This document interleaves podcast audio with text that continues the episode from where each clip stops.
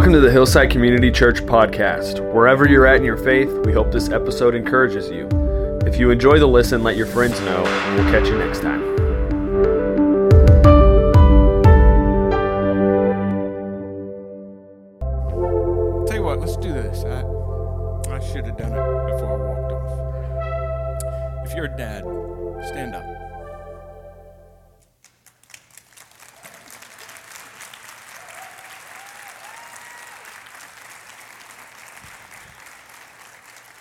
Stay standing. Stay standing. On. Just want to say, I mean, uh, having a having a dad, a good dad in your life, so unbelievably powerful. And if you're a young dad right now, and you're trying to figure some things out, and you, are not sure what they look like, there's a number of men in this church who are really good at it. I want to I want to encourage you to seek out some assistance if you're struggling with a few things. Just the basic stuff, because maybe you didn't get taught or whatever it was. I just, I just want to encourage you to find it if you need it. All right? Uh, Father, I lift these men up.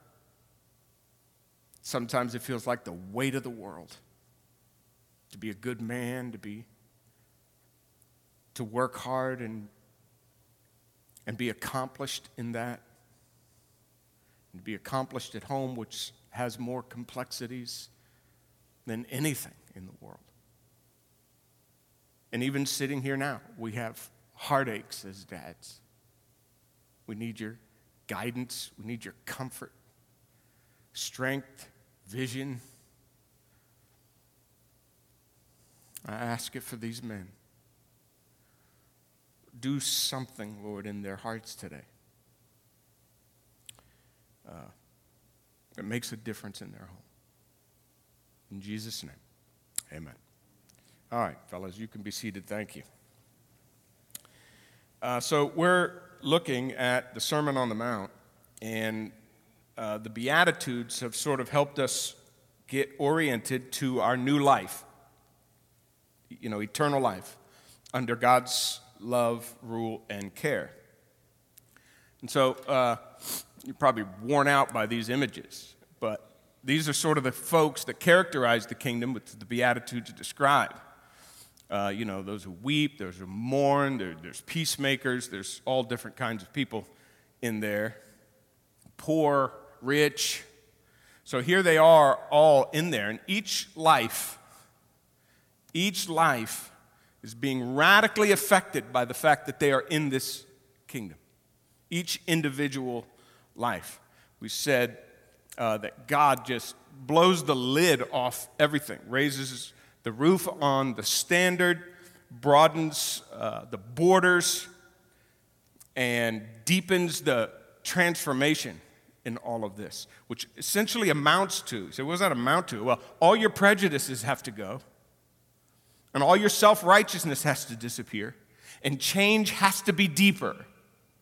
It can't just be about behaviors. And anyone surrendered to Christ, no matter what their, no matter what their situ, personal situation is, they have to take that set of circumstances that they are in and, and, and allow the kingdom to come in and, and take over.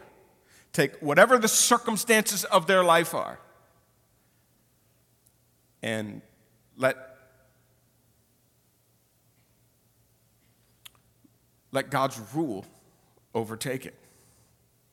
And so you have to adjust to a new reality. You have to adjust, whatever your life is, you have to adjust to this new reality, which is dictated by Jesus. He's the only one who can help us live this eternal quality of life. He's the only one with the words of eternal life. And so we're, we're, we're, we're glued to what he says. We believe that what he says dictates reality. Not our circumstances don't dictate our reality. He dictates our reality now that we're in His kingdom and in His care. So He will say in the sermon, as we'll see, You have heard it said, but I say to you, I say to you. Now, I'm going to might wear you out with a few, probably an inordinate amount of illustrations from the Matrix today. So I need you to hang with me. It's just a great visual. I went back and watched a number of YouTube clips that came to my mind to illustrate a few things, so hang in there with me. Neo is this uh, new fella into, this, into the Matrix, where you see more than one reality. And he learns from Morpheus how to operate in this unseen reality. And that's what happens to all of these people. They have to come in and say, you know, my whole world was dictated by my circumstances, but no longer. Now God's going to come in and he's going to open up this whole a whole new reality to me. And it's an unseen reality. It's unseen, but it's real. It's more real. But you have to be able to live in the everyday world and still see this other one. And the Matrix is about somebody living in these two realities. And what Neo has to do, which is just so fascinating to me, he has to develop new aptitudes, new instincts, so that at any given moment or circumstance that he finds himself, he's able to shift and see beyond what is physical, material, temporal, to what is spiritual, what is truly real, what is ultimate be able to evaluate his life and then engage it. So, in one particular scene, there's this jump program. They take him through different things to see, and he's got to jump from one building to the other and realize that he's capable of doing that. And in his mind, where he's at, he can't, he can't visualize it. He's just trusting the guy says, just run and jump. You should be able to do this. Well, it's, it's an interesting clip, but he obviously doesn't do it well the first time because he doesn't know how to connect to the other reality. He's stuck in the physical. Gravity still has a hold on him. He doesn't know how to connect to the other reality. And so when we come to Christ, we're learning how to take our lives and live it in light of an unseen reality. And our devotion to securing material goods and outcomes betrays our engagement with the spiritual ones. So, in many cases, we miss it. I'll tell you how we miss it.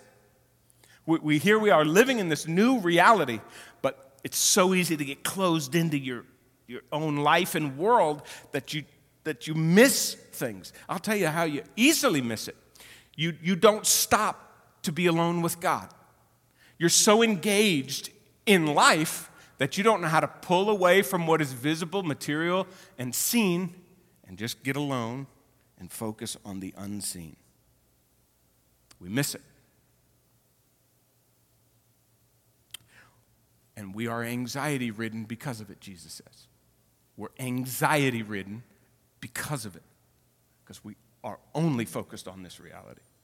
And then you also have this idea, Jesus says, we don't lay up treasures in heaven. We lay, we store up here. So we just think you gotta, you gotta have a lot here the materials, everything. And so we spend a lot of time doing that and just able to miss. Another one is, and I just jotted down here. So, for instance, maybe you're in a situation where forgiveness is being called for right now from you. It's very likely the majority of this room has got to forgive somebody today. Um, and and that's it's a hard thing. It's a very spiritual thing, and not return evil for evil. Returning evil for evil is much more natural. It's actually our first instinct. Um, and it even seems unreasonable. Doesn't seem right. Maybe it seems impotent. Doesn't seem like it would be effective to do that. Or you just can't bring yourself to do it. That's the person stuck in these circumstances, not letting the kingdom speak into his life open up that world. You miss the opportunity. So, what happens in this kingdom, in this, this little world we live in, is you have to learn to trust that what Jesus says is right and it's more real. Even though it feels more real to return evil for evil, Jesus actually is saying it's more real to forgive. Remember in C.S. Lewis's image? Uh, of the ghosts. his, his depiction of the afterlife are people that don't know Christ, people that don't know God, who aren't in the kingdom. Their life isn't substantial, they're ghostly, they're smoky, it's like a vapor. There was just nothing to it. But the people who live for God, by the time the kingdom comes, they are more substantial than anything they've ever known before. Uh, and so, kingdom people, in that sense, are really ghostbusters. We see through the illusions and the smoke that the material world's constantly putting on us. We're not captive to this world's existence. And we begin to act consistent with that new world. That's what it means to seek the kingdom first. It's an unseen reality. And I'm trusting that what God says about that unseen reality is more real than the one I'm in. What does he say? Seek the kingdom first. And all the other things, all the other things that get our attention, they're secondary. They may come, they may not come. But that's not the ultimate thing seeking the kingdom first is, and not to get distracted by them. It's easy to get distracted by them. So there's another scene in The Matrix where he's being taught again by Morpheus. And they're walking through what looks like a busy New York street, and everything is gray and black and white. And he's and everybody's hustling, bustling. They all look the same. It's just, it's, it's the, it's, it's the present reality for them. And he's teaching them how to, how to look around in this reality. Look around you. Let me tell you what these people are thinking. Let me tell you what they're like. Let me tell you how we're trying to help them. Blah, blah, blah, blah, blah. He's giving them vision. And they don't see them, these two, walking in the midst of them. And it just is a hustle bustle crowd. And all of a sudden, in the midst of the black and the grays and the drab scene, Neo catches the vision of a woman in a red dress with blonde hair and it just gets his attention. Morpheus is teaching, he's not paying attention. Morpheus stops and looks at him. He goes, Are you looking at the woman in the red dress? And he goes, Yeah. And he goes, Look again.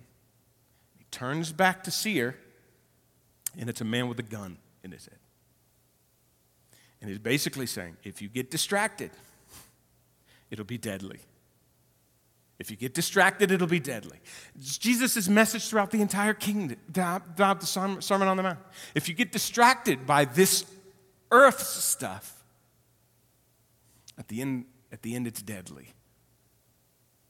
So, that brings me to my three characteristics. And we looked at three characteristics of people who live in this kingdom as sort of an orientation to the sermon before we pull the sermon apart. Uh, and they kind of looked like this. First two, we depend on spiritual resources for our existence. That's obvious, not material, spiritual, physical things. I surrender to God's complete transformation of my life. In other words, I want Him to change my heart. I'm, I'm working with Him to change my heart, not just my behavior. We, we spend enough time on both of those. And now there is a third one I want to talk to you about. I partner with God now in this eternal drama, in His eternal drama and purposes. Now I'm a I'm a partner with him. I depend on it, I surrender to it, and I'm actually a partner with him on it. What's that mean? Uh,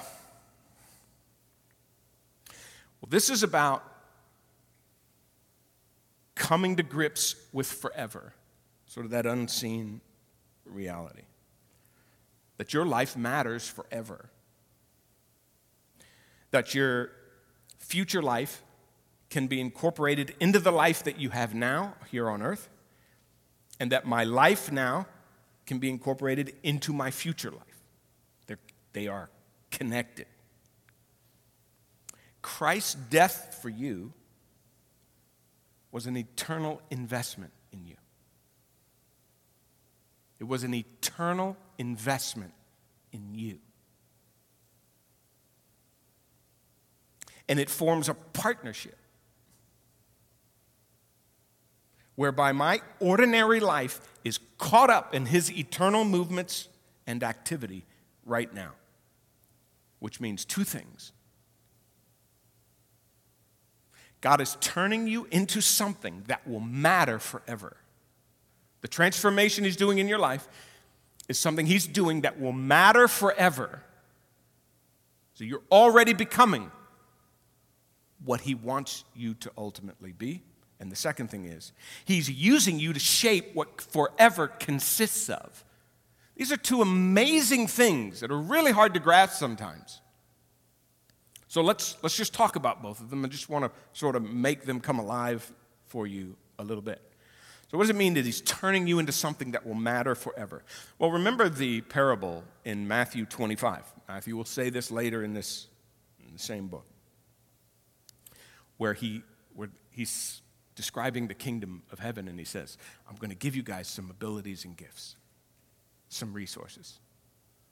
I'm going to give you this amount, you this amount, and you this amount.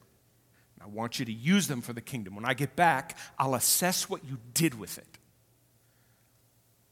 And what you did with it will determine who you have become. And so he comes back and he settles accounts with each individual. What'd you do with that stuff I gave you? I gave you this amount of stuff. What'd you do with it? I gave you this amount of stuff. What'd you do with it? I gave you this amount of stuff. What'd you do with it? And to the ones who did what they were supposed to do, invested it, in other words, stepped out of their circumstances and somehow started to live for this kingdom. Right where they were in their worlds, with what they had, with what God had given them in that set of circumstances. And to those people who did a good job with what they had, he said, Well done, good and faithful servant. You've been faithful over little. I will set you over much. Think about that. You've been faithful. Your character has developed into someone I can trust with more. It was one of the great, I think, visions for the spiritual life is to say to God every day, God, I want you to be able to trust me with what you've given me. Today. Because one day in your kingdom, I want to be a trustworthy person. So, what does he say? I'll set you over much. Enter the joy of your master. Enter into a world of everlasting creativity and goodness. Come on in and continue doing what you have been doing. That's a powerful thing. This sort of expands your vision of your life into eternity. It does matter what you're doing right now with what you have right now, whatever your little circle is. Because you live for a kingdom outside of the material one. And so you're becoming the kind of person who can actively participate in God's ongoing creation in eternity be someone, someone he can trust with more. Now you say, how powerful of a point is that? Well, think about this for a second, and you, you really do have to think about this. Uh, so I read an article this week in Inc. magazine caught my attention by Jessica Stillman. Uh, this was the title of the article. It's about Steve Jobs. Uh, Steve Jobs accepting, this was the title of the article, long one. Steve Jobs accepting this brutal truth was essential for, uh, for for a truly successful life. Caught my attention. I said, What's the brutal truth? So every morning he would look in the mirror and he says, If this is your last day, how are you going to live it?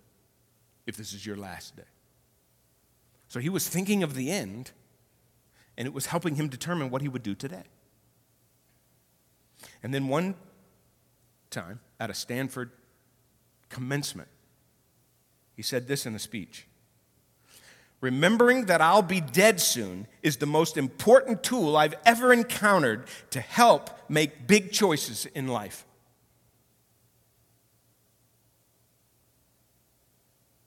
And there have been studies that I sort of peeled off and read that say there's something to a healthy view of your mortality. Now, listen, this is considered brave in the material world, if you don't live in the kingdom, just in your little world right there, it's, it sounds really brave. Hey, you know you're going to die someday, so you really ought to do some great things with your life, which in my mind is not necessarily the natural uh, conclusion you would come to. I'm going to die one day, I'll do whatever I want. Who cares what I do if I'm just going to die one day and it doesn't matter? And of course, at the end of his life, he said, There's got to be more. It wasn't enough. Listen to what Willard writes. The truly brave person is surely the one who can cheerfully face the prospect of an unending existence. Suppose you're never going to stop existing, and there's nothing you can do about it except possibly make your future existence as desirable an existence as possible. That would take real courage. What kind of iPhone would you have if he'd have thought he was going to live forever? What kind of man would he have been had he had eternity as his end and not death? That's Jesus' point. It matters who you are every day. Second thing, not just who you are, matters, but what you do with what you have. So he's using you to shape what forever consists of. What I do here, what you do here, changes the landscape and makeup of eternal existence. So you know this text in Matthew. Uh, go here. Don't lay up for yourselves treasures on earth. We'll look at this in Matthew 6 when we get there, uh, because things here don't last. So lay up for yourselves treasures in heaven, where they do last. Where your treasure is, there your heart is. So, in other words, I, I want you deeply connected to a different reality that values different things. Uh, so, this is sort of the language of investment. This is what you actually do. So, you got your character, who you're becoming, but you also have what you do with what you have and its impact on eternity. So, it'll matter in heaven who you've been becoming. It'll also matter in heaven what you've been doing with what you have. So, here's the point because we're already connected to an eternal reality, I can fill it up now with treasures. I can actually put things there, affect the landscape of that place, fill it. God's giving, I partner with God and who I become so I can one day lead with Him, reign with Him. But I also get to fill heaven. I cause things to be there. What are those treasures, do you think? If you really think about it. What are they? I, I caused some things to be there. I put things there that God values. He lets me bring in some stuff. Some things that probably will cost me here to do, but I'll have great peace, according to Jesus in Matthew 6, great peace in having treasures there and not just here. So remember, seek his kingdom and his what? Righteousness. So I'm seeking the kingdom and I'm doing righteous things, righteous acts that go beyond me for the good of beyond me. And somehow I'm able to fill heaven with stuff. The kinds of stuff that lasts. It's not temporal, it's not visible. Um, I, I can put people there. Because I partner with God, I have the ability to help put people in heaven.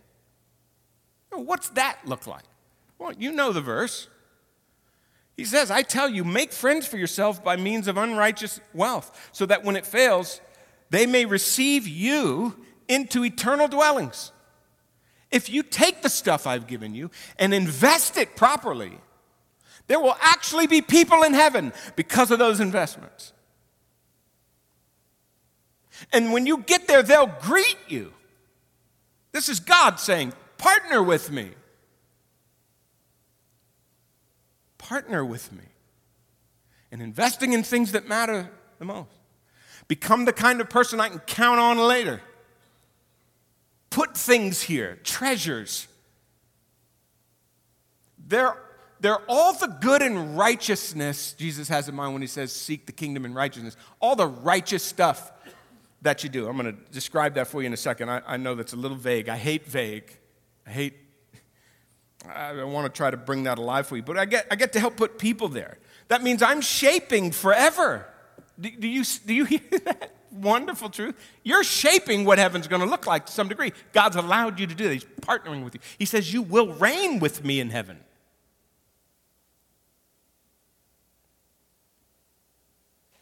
So I'm shaping it.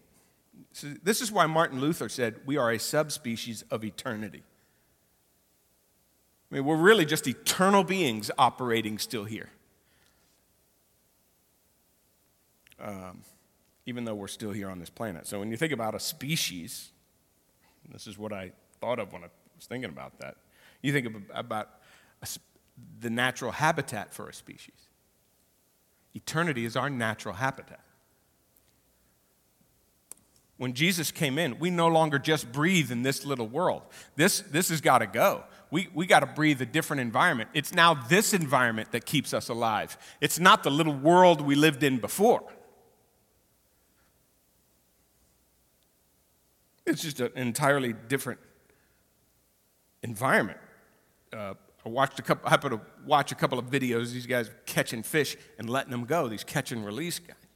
They catch these amazing fish, show them, hold them, and you see the fish flapping, very uncomfortable, gills moving. It's an ugly sight. Then they take it off and you know hold it up, and then they, and then they set it in the water. Ever see how they set it in the water ever so nicely? And that thing just it realizes I've been set free.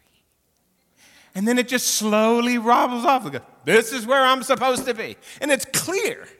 This is essentially what it's like to live in the kingdom. You start getting much more accustomed to living in a reality. It's not the one you used to be, and you're not comfortable in it anymore.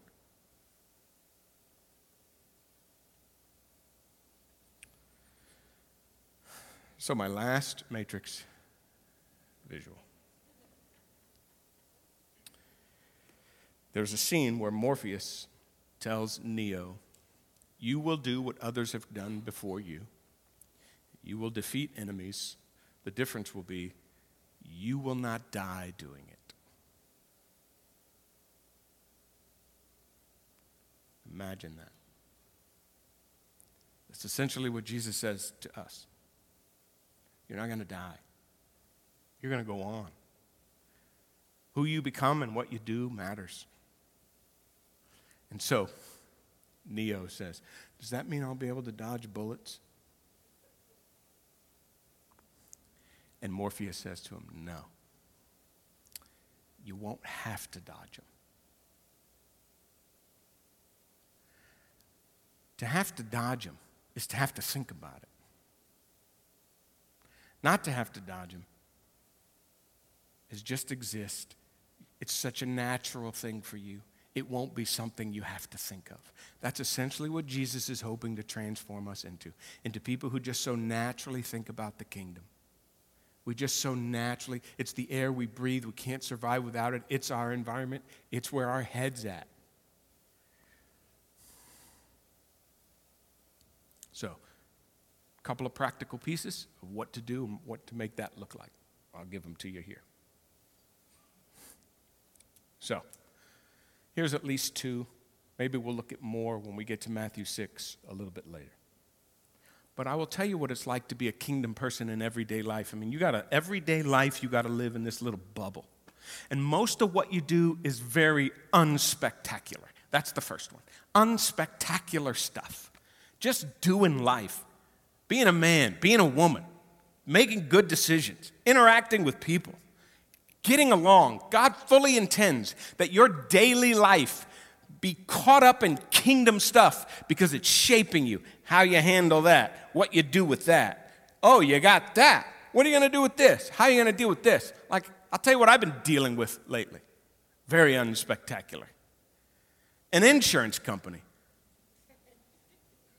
a car insurance company. I won't tell you which one it is in case you do insurance, in case you work for that company. Maybe you're the person I've been talking to. but I felt like uh, my son Mike was in a, a fender bender, wasn't his fault. And I felt like what they were doing to him, whatever algorithms and the evaluations they give to whether or not they total a car, weren't fair. So I took up the mantle. And so for the last two and a half weeks, I have gotten myself up to now two levels beyond the person who originally called. And I'm talking to this guy, right? And I'm trying to explain to him why I think his algorithms are off. I've sent proof. And I just said, it's just, it's not humanly fair what you're trying to do to this kid. So we're talking about it. Now, the whole time I'm doing that over this two and a half weeks, I got all of this in my head. And so, so here's what I have to, here's what I had to remember. Not getting screwed in life is not the goal of life. Do you hear me say that? Because I'll tell you, most of you run around making sure nobody screws you. That's, that's how we live. Not, in the, not on the road, not in this house, not at our job, not in life. Nobody's getting the best of me. And we spend a lot of energy making sure nobody gets the best of us. Jesus has essentially said, You don't have to worry about getting the, somebody getting the best of you in this life because I've given you the best. You can expect the best and hope for the best. Isn't that a wonderful promise? That means if I don't win with this guy, it is not the end of the world. That's hard to remember, folks. Because there were a few moments where I go, I think the world could end with my next conversation with this guy. And so here's what I did. Here's what I committed to. I wasn't going to give threats. I wasn't going to cuss. And I wasn't going to throw wild accusations, untrue things at him. Because I don't think that's what Christ would have expected of me. Now, I can't say I'd have done this 10 years ago, but I'm just telling you what I did in this one. And we ended up having really good conversations. I got to know his family He told me about his life and his family because I wanted to tell him about mine so he could understand why I was being a voice, an advocate for my son. And my hope was that even when this was over, he wouldn't say, I don't know, I've been dealing with this jerk all week. You know, go home to his wife on the weekend and say, I'm dealing with this jerk.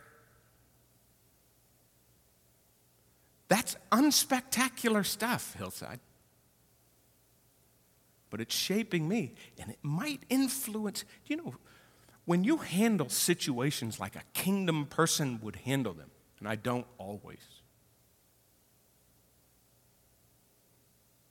But when I do, I have the, I have the ability to create treasures in heaven, and it might even influence this person down the road to hear the gospel.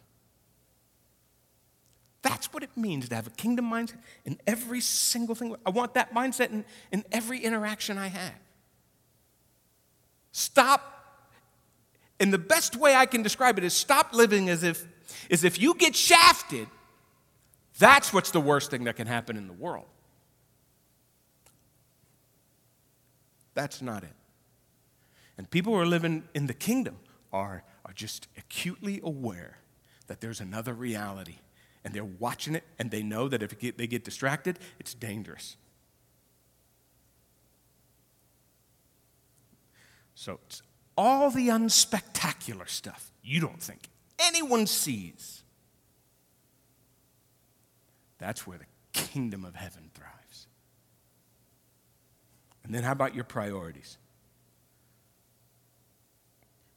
You just choose to involve yourself in things outside of yourself that don't just serve you.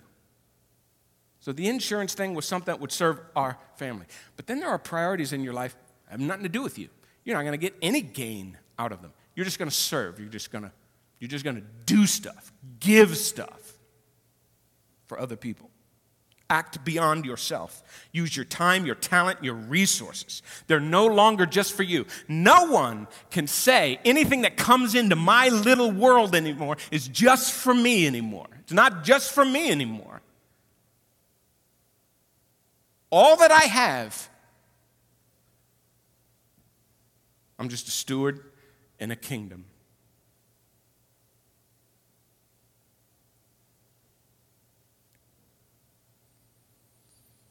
So, where are you investing? Where are you serving? How are you filling heaven? And will you be one of the ones God can say, well, yeah, let's put so and so over there on that, in that galaxy when we get into the kingdom? Put him in that galaxy, he can run a whole galaxy. You know, this guy can run 10 galaxies. Get him over there. He's faithful. You can trust him with anything. I can trust him with stars and moons and suns uh, don't you want to be that? Don't you want to be that guy? God says, I trust him.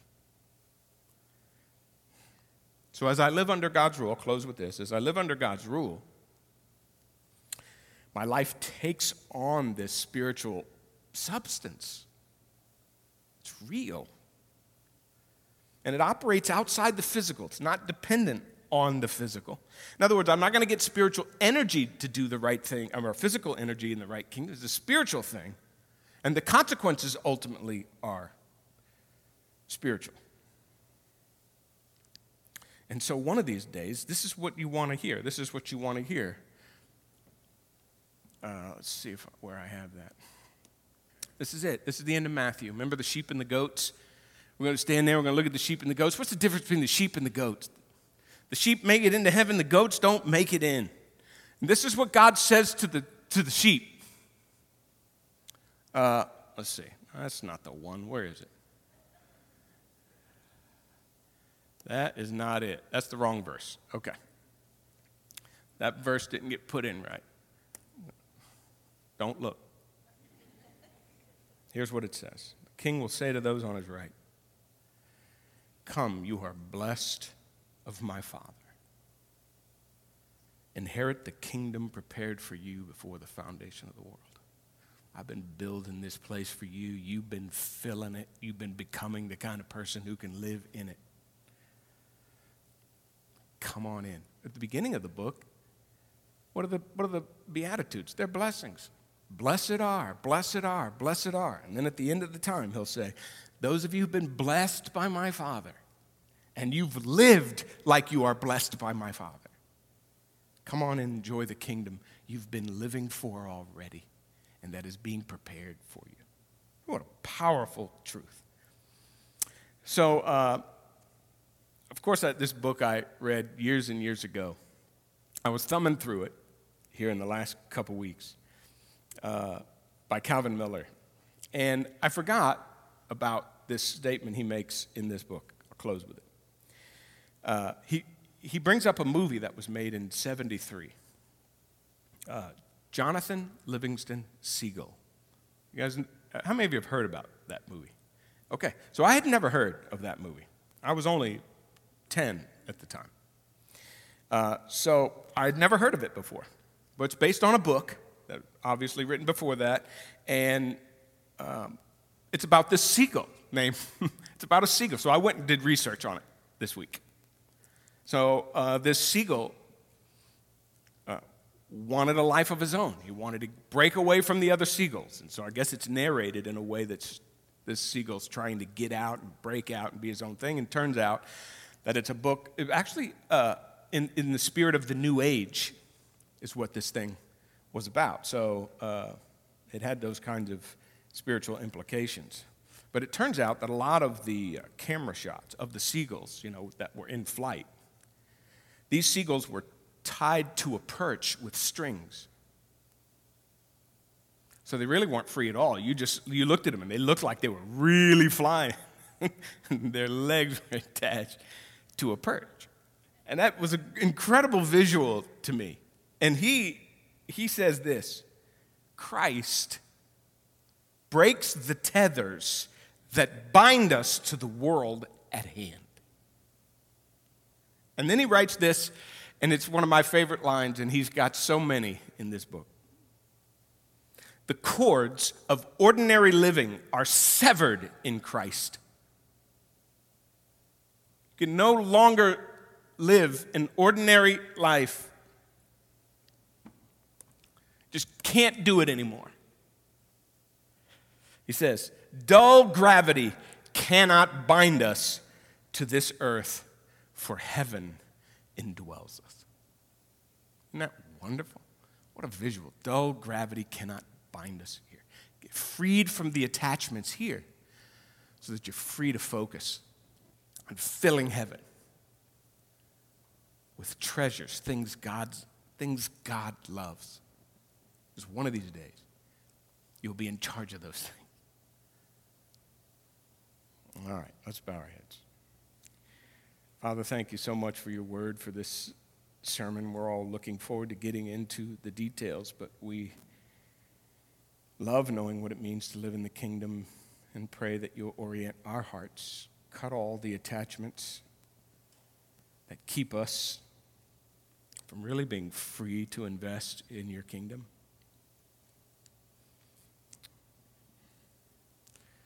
Do that for us, Lord. And if there's anyone here who doesn't know you, doesn't know all the wonders you bring, I just ask that uh, I give the heart to you this morning. In Jesus' name, amen.